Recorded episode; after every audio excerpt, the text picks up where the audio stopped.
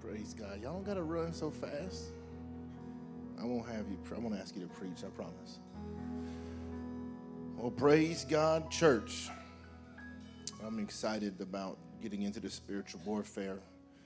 Um, we're gonna we'll jump into it and then we'll read scripture in a little bit. Um, I was thinking about what, my Sister Kendall was saying about what gives you joy and then what sets you on fire. Um, I love to pray with folks in the altar. I love to see people receive the baptism of the Holy Spirit. I love when people look at me and they're like, oh my, that God's really here. And it's more than, uh, I think I've said it all around, I say all around the world. I know I said it in, in, in all three Americas. Um, when I pray for people, I say, let it be more than just hype, more than just um, emotionalism, and more than just music.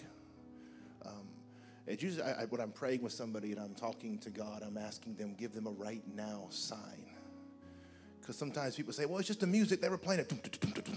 You do that for an hour. Maybe it's just the music.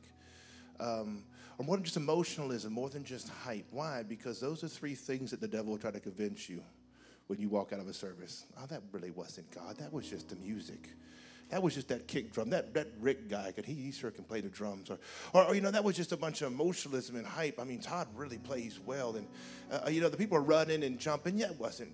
Um, why do I pray those things? Because those are three things that the devil likes to use to steal your, your joy and also your victory.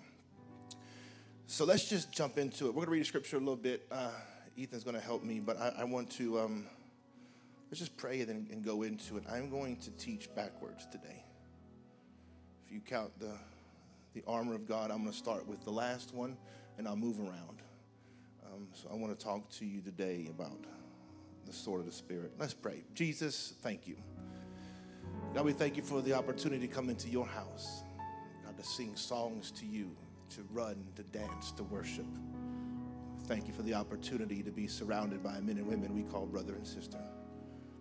God, we thank you that it's more than just a building it's more than just climate control, fancy lights, and nice sound system, but your spirit is here, and that's what makes the difference. God, we're thankful that as we pray and as we call upon you, that you're not a distant God, you're a very present God.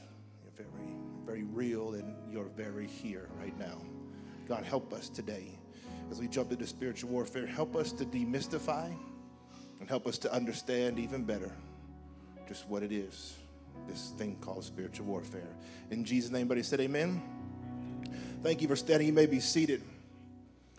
It was the autumn of 1944, and Germany had been beaten back behind its borders.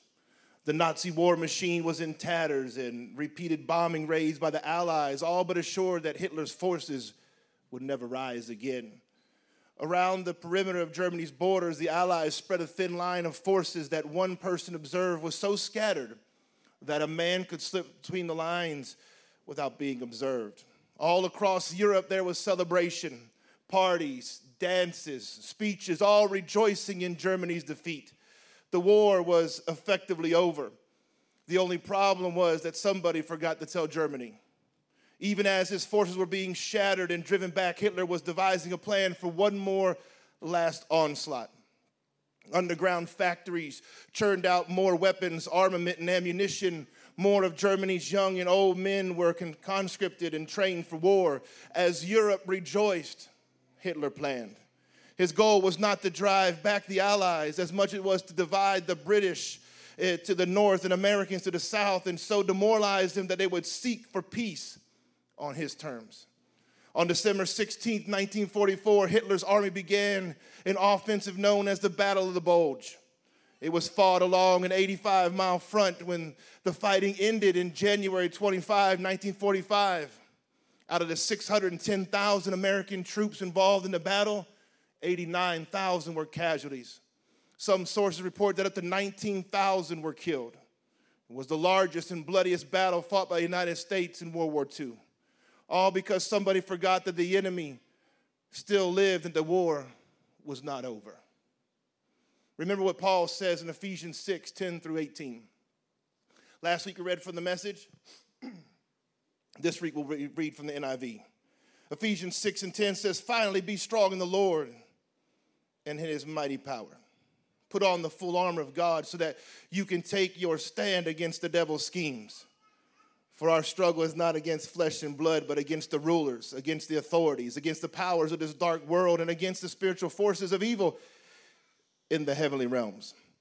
Therefore, put on the full armor of God, so that when the day of evil comes, you may be able to stand your ground, and after you have done everything, to stand. Stand firm then with the belt of truth buckled around your waist, and with the breastplate of righteousness in place and with your feet fitted with this, the readiness that comes from the gospel of peace. In addition to all this, take up the shield of faith, which you can extinguish all the flaming arrows of the evil one. Take the helmet of salvation and the sword of the Spirit, which is the word of God. And pray in the Spirit on all occasions with all kinds of prayers and requests. With this in mind, be alert and always keep on praying for all the Lord's people. That's a lot of scripture, it's a lot of stuff. But I want you to understand that we can talk about all the different components, but I want to start with this sword of the Spirit. First off, you need to know your weapon. And Paul will take time to talk about armor, which we're going to talk about in detail over the next coming weeks. But I want you to realize that the armor is not the same thing as weapons. Are you with me? Simple English class. Armor is not the same thing as weapons. Armor protects you and is absolutely essential because as you know, if you are in this war long enough, you will take a hit. You need protection. It is in, it's those who know about the armor that can say with assurance and confidence that no weapon formed against me shall prosper. But let me remind you, you can't live on the defensive all your life. I am thankful for the defensive armor God has given us, but just because the, uh, because the best offense is a good defense is true in football, it does not make it true in God's kingdom. He has commanded us to take territory, destroy strongholds, and extend his boundaries. And you can't do that if you're constantly and only playing defense. This whole stand firm let me fix that for you. That doesn't mean stand still and do nothing. That means stand firm on who you are in God. That does not mean to put your feet down in a place and never develop and never grow and never do anything. It doesn't mean to stand in one place and be stagnant. It means stand on everything God says you are, regardless of what's happening to you. That's what it means. So we must recognize and know our weapon, singular. Notice, if you will, in the text, the only offensive weapon that we're given is His word. I almost hate saying it this way. I, I really do without meaning to do so or intending to do so, it almost diminishes or degrades the potency of that weapon. In fact, I submit to you that we have downplayed the word so much that we miss this truth. We are only given one weapon because it is the only weapon we would need. We fail to grasp the power of this weapon of mass destruction we've been handed simply because we have failed to learn how to handle what we've been given. Now, I was going to say this at the very last, but let me see if I can help you because if I don't say this now, we'll go through the entire message. You'll be wondering, what exactly am I talking about? Because if we go through this, I believe it'll make more sense. There are three different words in the original scripture that has translated the word of God. There's graphy, which is G R A P H E, which is graph with the E on it, graphe, which li- means the words on the page, the ink, the paper, the literal book, which is the Bible. Then there is the logos, spelled logos. Um, it's the message of the graphe. So when you are in a church service and a preacher begins to expound on the written word of God and it begins to make sense to you and you understand it better, that is the logos or logos. And then there's rhema. That is the utterance of God, the spoken word of God to you in your life. What is Rhema, Pastor? Have you ever been to service and while the preacher is preaching, whether it's a pastor, evangelist, whatever, and they're preaching, uh, you feel like you're the only person in that room? Like, oh my, this was for me? That's Rhema. This is when the word of God becomes personal. It becomes more than just written words on a page. It becomes more than you just understanding, you know, time and, and, and, context, but it becomes personal to you. This is God speaking to you. If you've ever said, my word, that message was for me. If anybody, everybody could have went home, that was for me. Hello, that is God talking to you. This is the sword of spirit to use against the enemy in your life. It's the sword of the spirit. It is not a spiritual sword. Are you with me? This is not our sword, it's the sword of the Spirit. So when you're in a service and God begins to talk to you, like, oh my word, this is for me. I, don't preach this microphone loose. You see it? And you're like, oh my gosh, this is for me.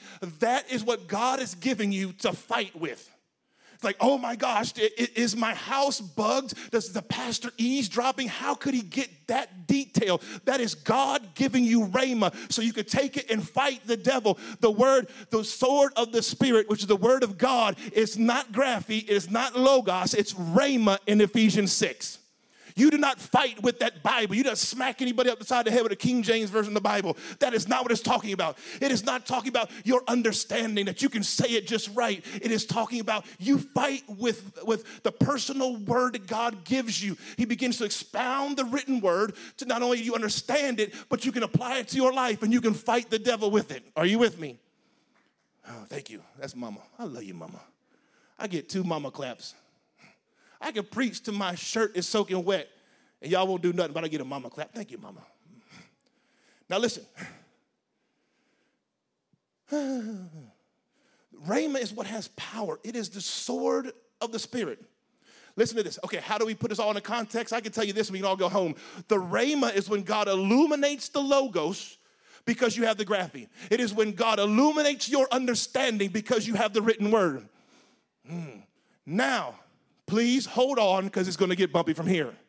Remember Luke 4 when the enemy goes on the offense against Jesus?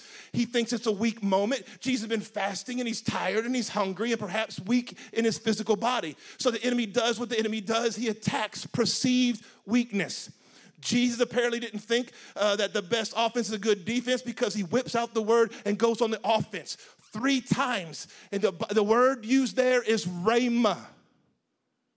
Hmm. Now, I am not a Greek and Hebrew scholar, but you need to understand he's not talking about smacking the devil upside the head with a scroll. He's using rhema. Notice this Jesus had all kinds of options. He could have called down fire from heaven. He could have picked up a stone and turned it into bread without the devil's help. He could have summoned the entire army of angels to attend to his every whim and need. However, when the enemy attacks, Jesus used one weapon. He unleashes and unsheathes one weapon. He swings one weapon. He completely annihilates the enemy with one weapon. He sends the devil limping away with a tail between his legs with one weapon. It amazes me that we as Christians keep trying to find other weapons to turn to. Hmm, Lord, help me preach this nicely. We want tongues so that we can pray without devil knowing what we're saying. We want the secret sauce and hidden recipes. And we'll spend thousands of dollars chasing different preachers and buying all kind of mess off the internet. And all the time, if we just utilize the weapon we would have been given, we would destroy the enemy. So quit worrying about praying in 17 different languages the devil can't understand. Start praying the word. Start praying stuff he can't understand, and you're going to be able to whoop him. Start with that weapon and finish him off in tongues if you want to. But we want all kind of stuff. Teach us how to do it. Teach us how to intercede. How about use the word, man? Talk to the enemy the language he can understand. The one he can't handle, which is the word. Quit chasing secret sauces if you won't use what you've already have access to. Now, why am I on this? Because you will come for 17 different sermon series, but you won't read your Bible. And you want victory over the enemy. About the Bronx cheer? You ain't gonna get, you can't, you don't get credit for coming to church. The devil's not scared of you because you go to C3. The devil's not scared of you because you run, because you jump, because you clap on beat and can sing with Todd. The devil's scared to death of you when you use the rhema, when you use the word God has given you on him. He'll let you go to church all you want to, and he'll wear you out. He'll tax your every nerve. He will destroy you mentally. He doesn't care about that. You can go to church every day of the week. He doesn't care, but start using the word. Hmm. All right.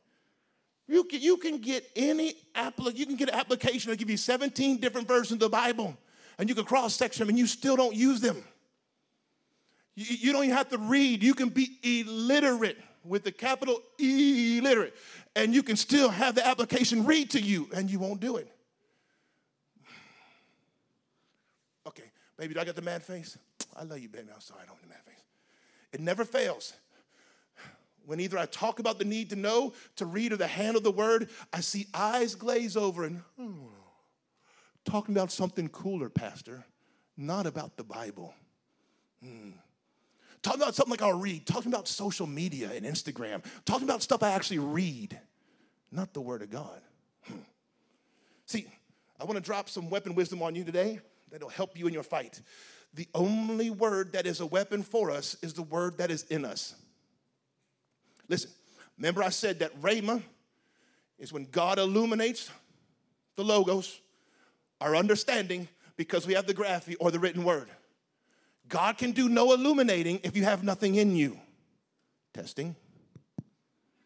Okay. We, we can all go to like Bojangles or, or, or to the buffet or wherever you want to go. We can dismiss now. Are you bored? You said you wanted spiritual warfare. There is that this is library quiet in here, and I'm gonna preach it even harder. This means it requires us to know the word. We have become lazy. We want others to know the word. Pastor, hope you know the word. I can't even read half the names in it, but you still want me to know all the word. But we have let ourselves become lazy. We don't in- interact or sharpen our sword, and when the enemy attacks, we're either unarmed or, or we either bring a dagger to a sword fight. Have you ever noticed that the enemy doesn't give you time to search for verses when he attacks? He gives you no time. Jesus was so familiar with the word that when he attacked, he was armed and ready. It is sad. And children in Israel memorize the Torah while our kids become proficient in Call of Duty and Fortnite. How often do you practice with your sword on between Sundays? We don't even carry the Bible anymore, it's just fine. But do you actually practice with it Monday through Saturday?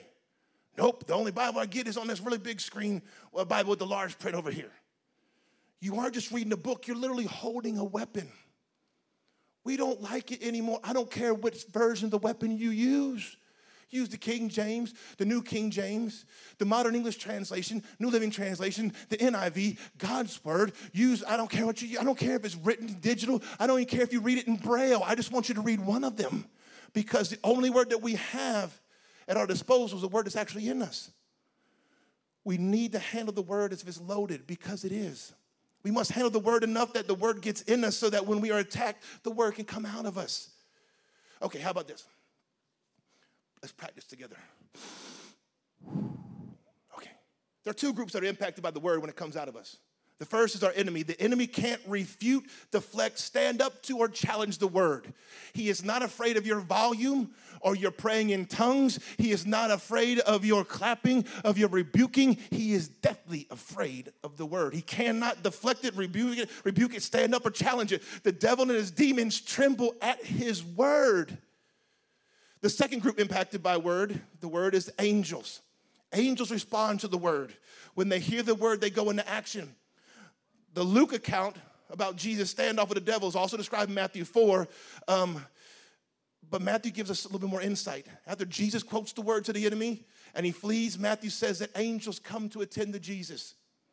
Maybe the reason we don't have angels attending to our need is because they don't hear any word coming out of us during our attack. Hmm. Rick, how am I doing, bro? Seems kind of rough in here. Facebook, love y'all. I'll be looking for a new job tomorrow. They don't hear any word coming out of our attack. They hear our anger, they hear our cursing, they hear our complaining, they hear our whining, they hear our crying. But do they hear any word? Angels move at the speed of word. So we must know our weapon. We must get it in us. What practical steps are you willing to take to get to know the word better? This is rough. This is rough. We talk about we want to have we want to have spiritual warfare. We want to protect our families, but we don't read the word. It is fun. If you want to have fun with the word, read it with a child. And we are in Chronicles, and man, Ian is saying, Dad, text Rick that funny name. But he is do he is doing, I'm, I promise you, if you will do something with the child for a couple weeks or a couple months, they will do it without you. On Wednesdays, we do not do, do our, our, our Bible time because our connect call goes over a bedtime. Ian got up and started playing the Bible on his own. He's like, I'm not waiting for you, old man. And Rick called me and said, Well, bro, you don't get credit for reading the whole Bible that way. But the eight year old says, I'm not waiting for you. You talk all you want to. I'm going to get my Bible in. Does, is he going to memorize the whole Bible? No. But the only thing that's going to come out is what we put in. Start now. In the, in the message, he's doing the message. The message is easy to understand. Is it the most fun to debate doctrine with? Absolutely not. It's not even the most fun to preach this sermon series with. That's why I changed to the NIV because the message doesn't do it, justice really for all the, all the parts of the armor of God. But I don't care what version you read it in. I promise you. Because if you get the graphy, the actual written word, whether it be written on in a book or on the application, you get it in you and you begin to understand what it actually means, then God can begin to give you a rhema based on those two things. But if we don't read the Bible or listen to the Bible or even understand what it means, God can't help us. So, you don't need a bigger weapon, you need a bigger target. Is that fair? We waste our weapon on the wrong enemy. I want to remind you that we wrestle not against flesh and blood. So the question is, who are we fighting? Too many of us are using spiritual weaponry against earthly targets. I bring that up in regard to our weapon because oftentimes we quote scripture in situations and the weapons seem ineffective and we see no results. I submit to you that you don't need a bigger weapon, you need a bigger target. A BB gun has no impact on an elephant, it'll kill a squirrel. Same weapon, different target.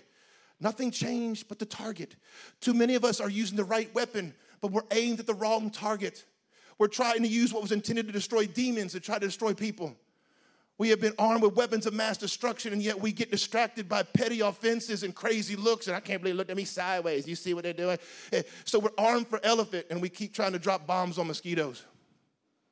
That's why Jesus dealt with the target, because he knew we were going to have target acquisition failure. You remember his disciples were unsuccessful in dealing with the little boy who was possessed with demons? When they brought him to Jesus, and Jesus deals with this target first, these kind come out only by these kind, target identification. You have to know your target or you get no results.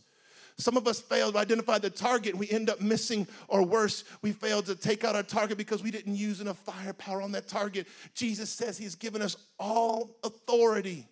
How much more authority than all do you need?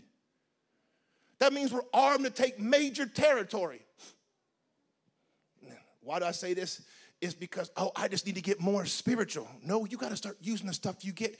Oh i just gotta i gotta memorize the whole bible. No just start reading it it's fine. Or you know i gotta pray nine hours a day. No just pray and read the bible. It's because we underestimate the power of the word. We fail to fight big enough battles acquire the right target please you you weren't armed to fight battles over who sits where and who looked at you funny and what color should we paint the sanctuary and, and, and the music's too loud and, and Rick bought a commercial bubble machine to make it snow in here. I can't believe we're doing that in church. We were called to shake loose addiction, addictions and break chains of cancer and bring hope to the hopeless and love to the loveless. You weren't given all this just so you could criticize everybody and their grandmother. You were doing this because you're supposed to use, you have all authority. We're aiming at the wrong people. Get a bigger target. We're just, we aren't armed just to have good services. We're armed to impact this community, to drive out hunger. We're armed to rescue the trafficked. We are armed to bring heaven to earth. My question to you, C3 and those that are watching online, are your angels bored?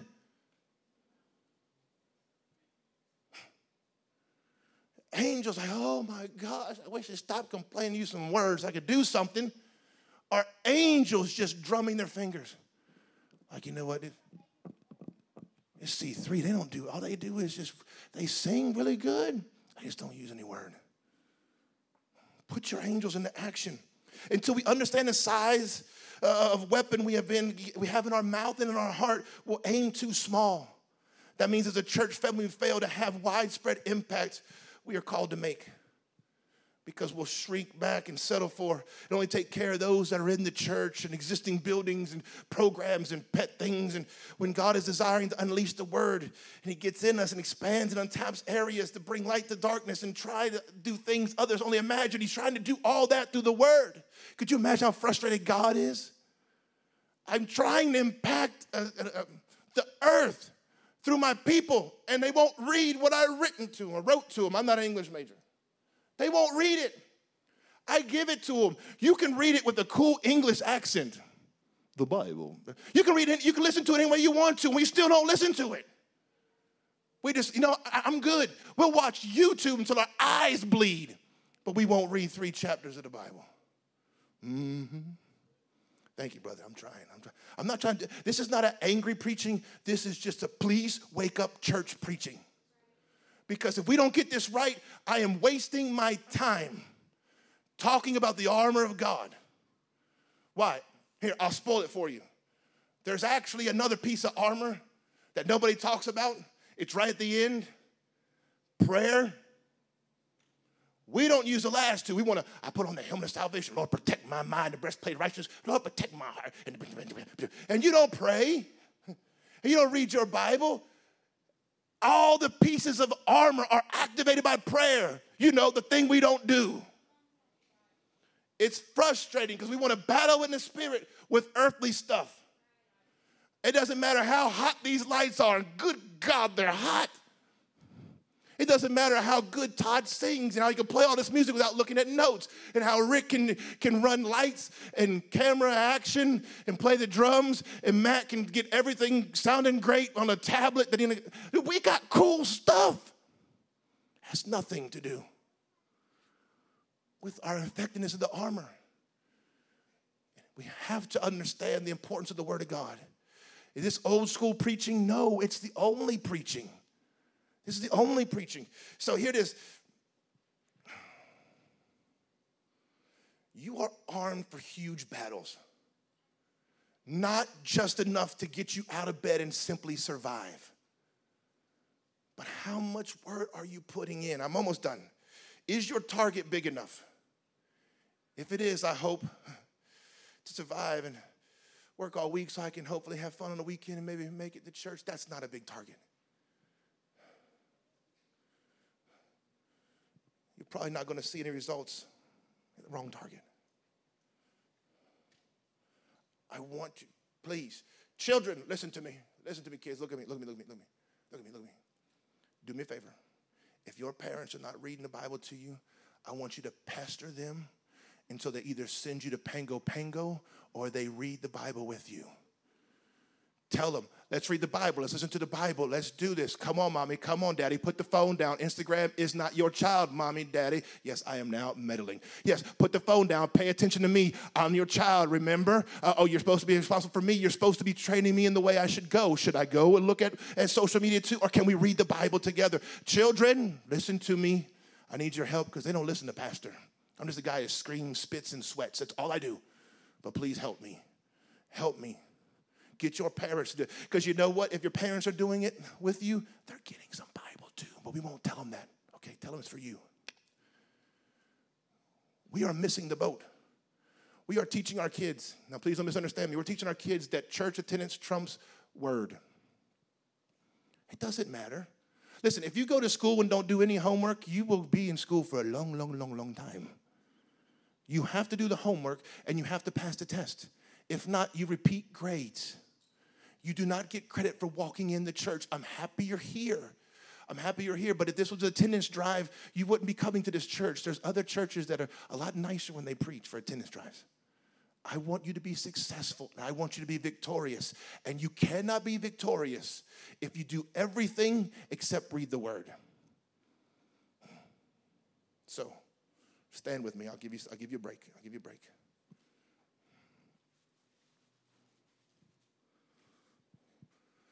I could talk to you about all kind of cool stuff, but why? I give you examples that the Roman soldiers carried actually two swords. One was a really long one, looked like one of those, you know, Conan the Barbarian two handed deals. And they had a short one, which is a dagger, and it was super sharp. And the dagger was not used to cut because you can survive a cut the dagger was used to stab, and it had it was double edged, so you could stab and twist, and it would be a wound that would not heal or be or be a mortally a mortal a mortal wound. It would actually kill. That's what Paul is talking about. It's sharper than a two-edged sword.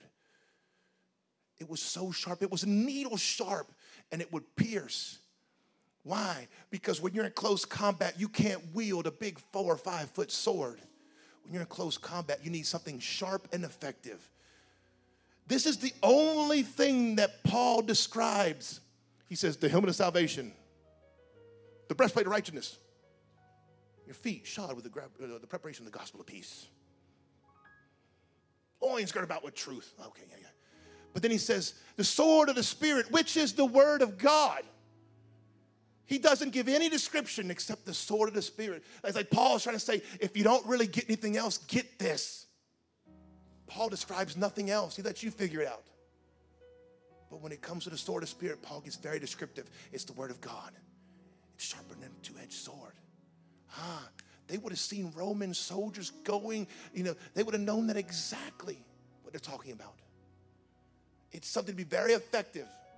Enemies feared the Romans because of this dagger like sword. They didn't want to be on the receiving end of that thing. Your enemy also fears that same sword. But he has nothing to fear if we never use it. And my gosh, if we never carry it into battle. You can't just, now I am not belittling talking in tongues. I am not belittling pleading the blood of Jesus. But Paul doesn't mention any one of those things to battle the enemy. That's other cool stuff. We like cool stuff. We want to loose and bind and send angels here and there and but we don't want to do the basic stuff. Basics get you victory. Please fall in love with the Word of God. Listen, I know it sounds sacrilege. I do not mind. I used to say I don't care, but I, I do care. But it doesn't bother me which version you use. If you read it, if it's read to you, if it's all, if you're old school and use CDs, I don't care. Just get it in you because God cannot give you rhema on something you do not have. We, I heard it preached that rhema was just God give you word. Boom. Mm. No, no, no. It's illumination of what you already have. And if God illuminates a situation, go, my gosh, that's me. You fight with that.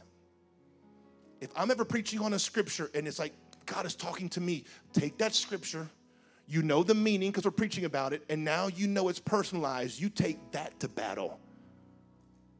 You take that, and that's how you get victory.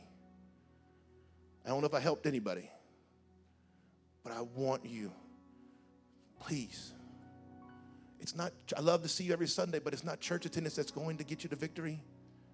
I love to see you baptized and, and feel the Holy Spirit because that's salvation stuff, I promise. But you can be saved and just get completely wore out by the enemy to the point where you have a nervous breakdown and quit on God. I want you to have victory.